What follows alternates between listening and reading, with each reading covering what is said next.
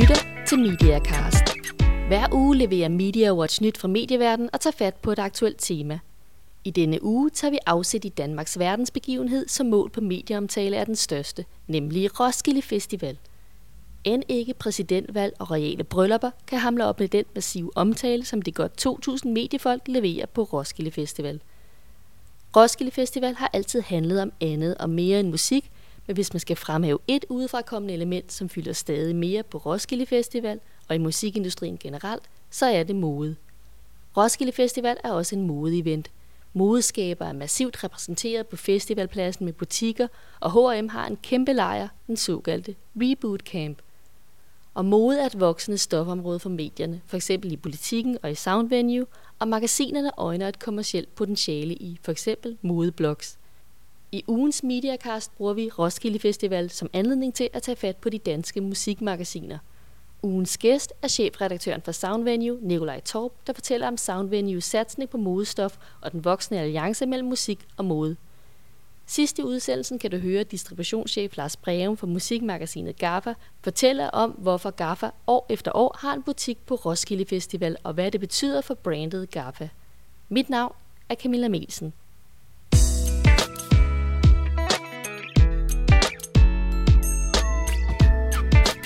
Men inden vi går i Roskilde og sommermode, så skal vi lige se på nogle af de vigtigste overskrifter i mediebranchen. Ole Nørskov, du er chefredaktør for Media Watch.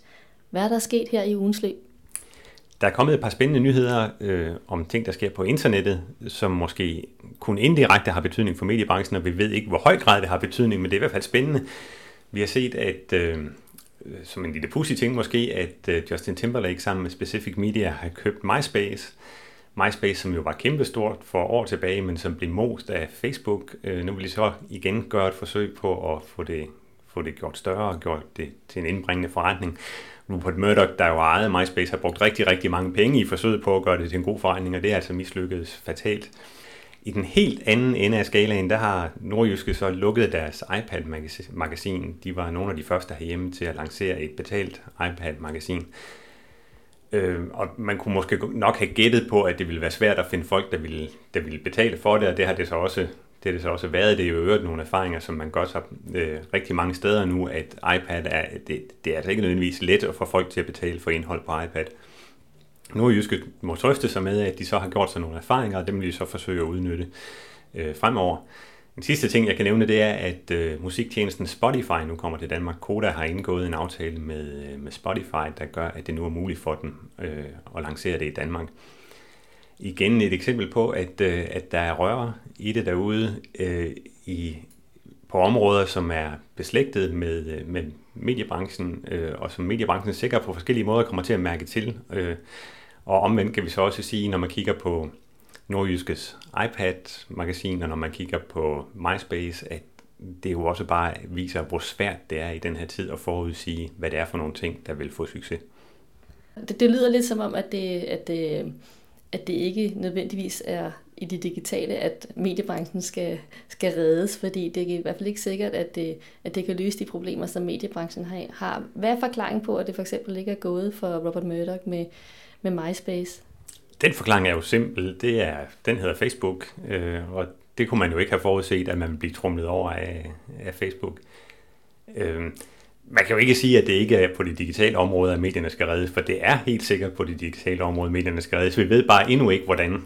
Øh, og, og så kommer det jo igen lidt an på, hvordan man definerer medier, fordi Problemet er jo først og fremmest at redde journalistikken. Øh, der er masser af andre hjørner af mediebranchen, alt hvad der handler om musik og film og, og den slags ting, som går fantastisk godt på internettet og som tjener mange penge hjem. Det vi mangler at se en model for, en, en brugbar model øh, for, det er, hvordan redder vi journalistikken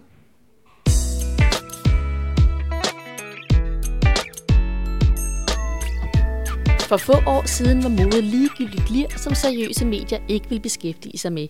I dag har modejournalistikken kronede dage, og nu begynder mode for alvor at rime på node.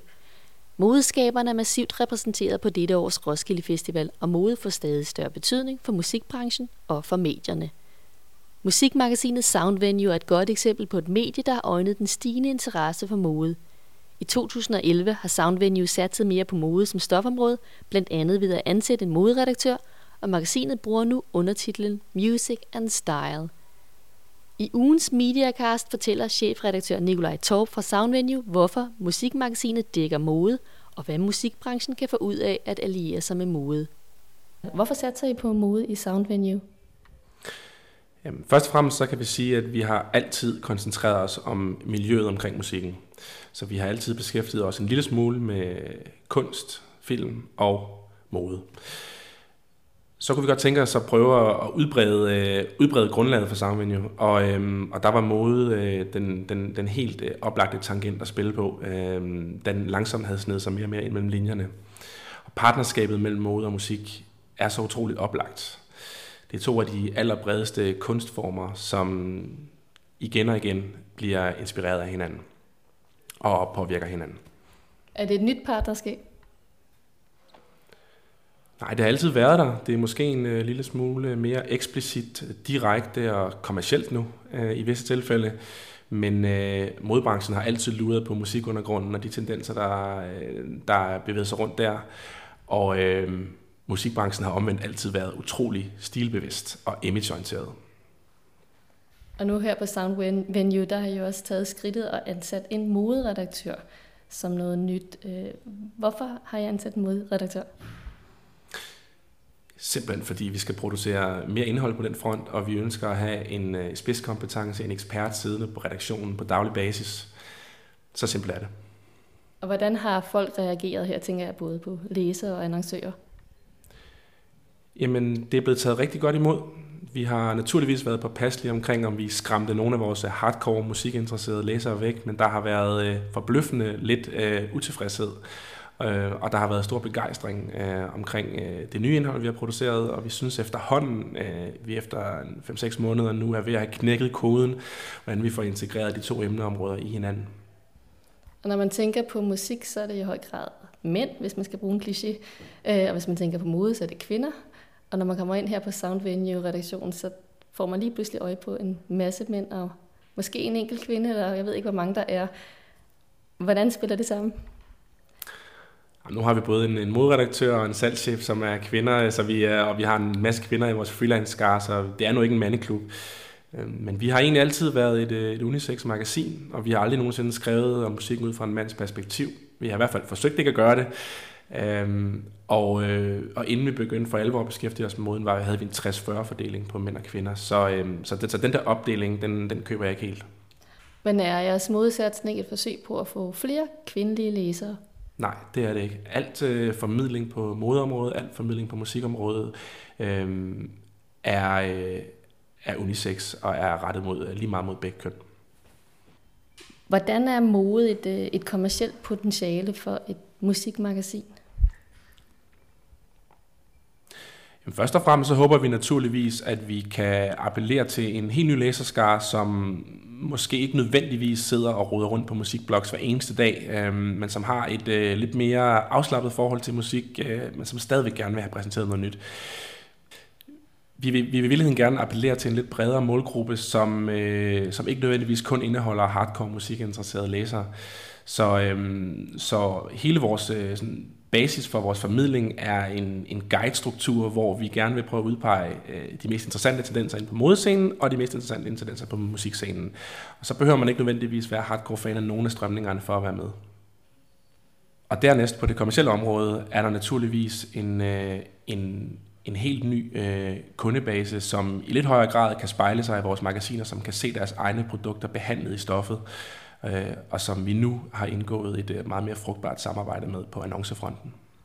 Kan du give et eksempel på det?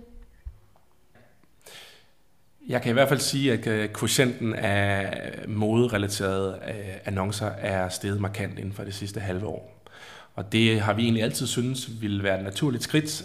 Vi har altid synes, at modeannoncører har passet fantastisk godt ind i vores univers, men nu er de også blevet overbevist om, at det giver mening.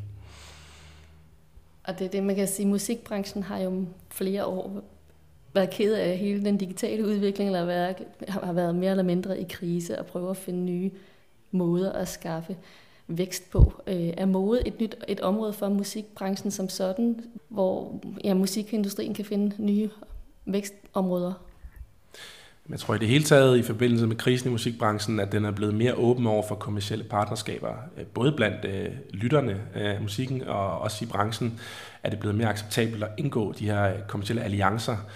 Øh, og inden for det område, jamen, der er modbranchen helt oplagt. Der er så meget, øh, der er så meget stil og attitude og autenticitet i musikken, som der er ikke nogen tvivl om, at modbranchen øh, kan drage nytte af. Så det er et, øh, det er et oplagt partnerskab. Så det er ikke kun musikbranchen, man kan sige, der får noget ud af at alliere sig med modebranchen. Modeindustrien låner også af, af musikbranchens attitude og, og coolness, eller hvad kan man sige her? Ja, det vil jeg mene. Altså, jeg synes, at øh, et magasin som Soundman jo kan noget andet end et regulært modemagasin. Jeg synes, at når vi henter vores øh, stilreportager og placerer vores modeserier i miljøer og på skuldrene af, af personligheder, som vores læsere har et forhold til, i modsætning til bare øh, på modeller, så synes jeg, vi, øh, synes jeg, vi tilbyder noget autenticitet og noget virkelighed og noget miljø, som man øh, ellers ikke får i, i, i modebranchen. Og hvad siger musikerne til det, hvis I kommer og laver interview med dem mere om deres, kan vi sige, deres stil, og ikke så meget om deres musik? Vi tænker os naturligvis godt om, inden vi henvender os til en musiker, og, øh, og vi vil aldrig nogensinde bede dem om at, at gå ind med, at bede dem om at fortælle dem historie, som ikke øh, passer til deres univers, eller hvem de er. Men hvis vi føler, at det er musikere, som lægger vægt på stilen, og som er stilbevidste, og som respekterer det som noget, der, der har indhold, og ikke bare ren overflade, øh, så, øh, så henvender vi os, og så vil de som oftest rigtig gerne deltage. Jeg har ikke været ude for, at der er nogle musikere, der synes, at det, det er lidt mærkeligt, at de I fokuserer mere, kan man sige, på, på det ydre, end på den indre musik. Når vi taler med musikere, så er vi jo altid først og fremmest interesseret i musikken, og det er altid musikken, det starter med. Hvis vi respekterer deres musik og dyrker deres musik, så vil vi gerne fortælle flere historier end, end musikken. Så det, det, så det er et naturligt næste skridt for os. Hvis en musiker så ikke har lyst til at diskutere det, ligesom de måske ikke har lyst til at diskutere deres øh, familieforhold, eller deres baggrund, eller deres indspillingsteknik, så respekterer vi naturligvis det.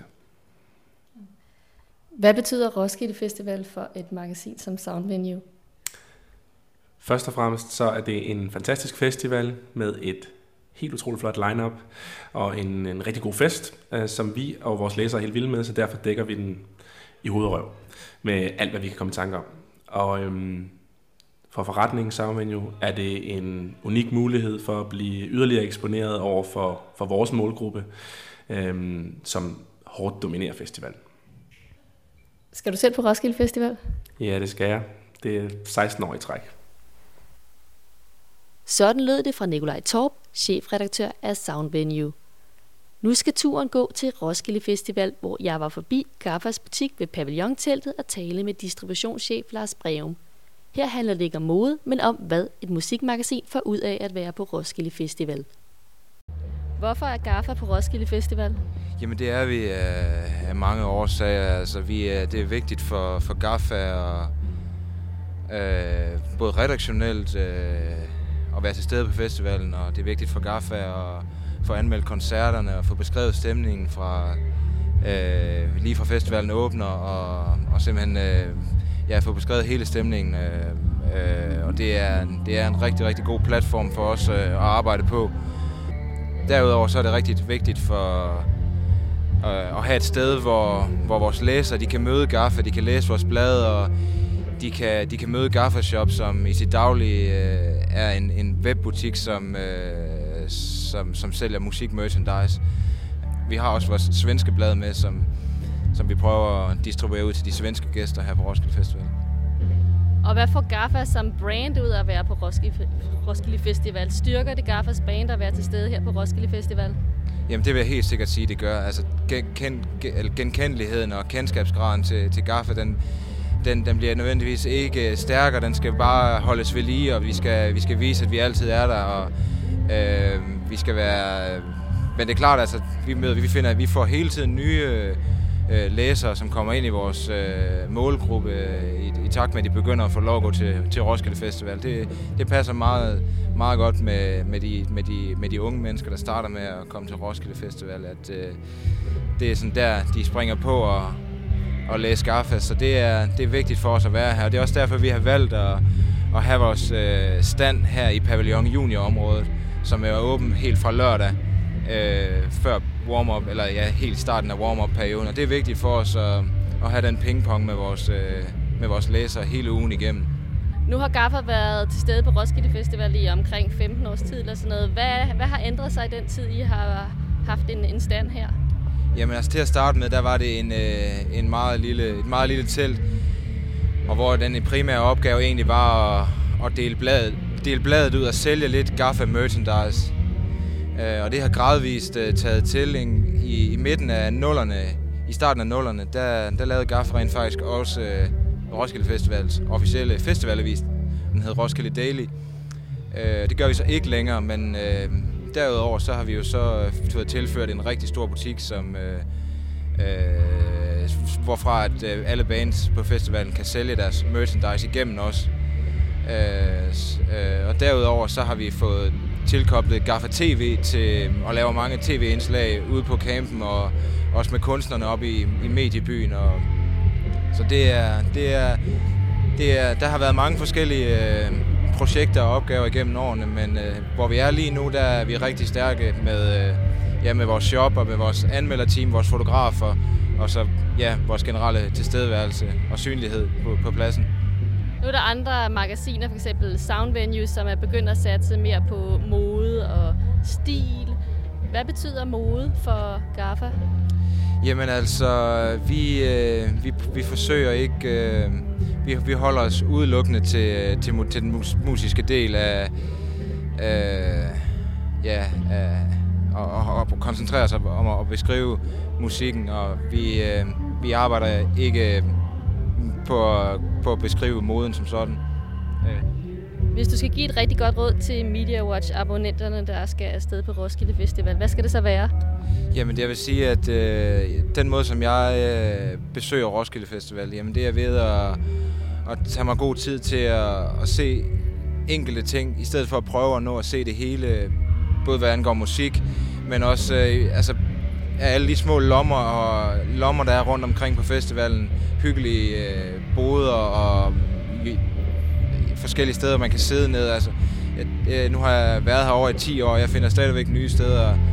Øh, så, så jeg vil helt klart øh, et råd, og det jeg synes, den, den fedeste oplevelse, man, man får på Roskilde Festival, det er egentlig bare øh, at gå rundt og, og lade sig inspirere og, øh, og, og give sig god tid til at, til at, at, at se de forskellige ting, som, som der bliver bliver lavet øh, på festivalen. Og folk gør jo rigtig, rigtig meget ud af det, lige meget om det er boder, madboder, eller om det er den installationskunst, der er rundt omkring på pladsen. Så der er masser at give sig til. Tak skal du have. Sådan lød det fra Roskilde Festival. Her fra Mediacast er der ikke meget andet tilbage at sige en rigtig god Roskilde Festival, uanset om du er med fra smerten, mediebyen eller sofaen. Denne Mediacast er den 16. i rækken, og den er produceret af Melsen Media for Media Watch og podcastet med hjælp fra Podconsult.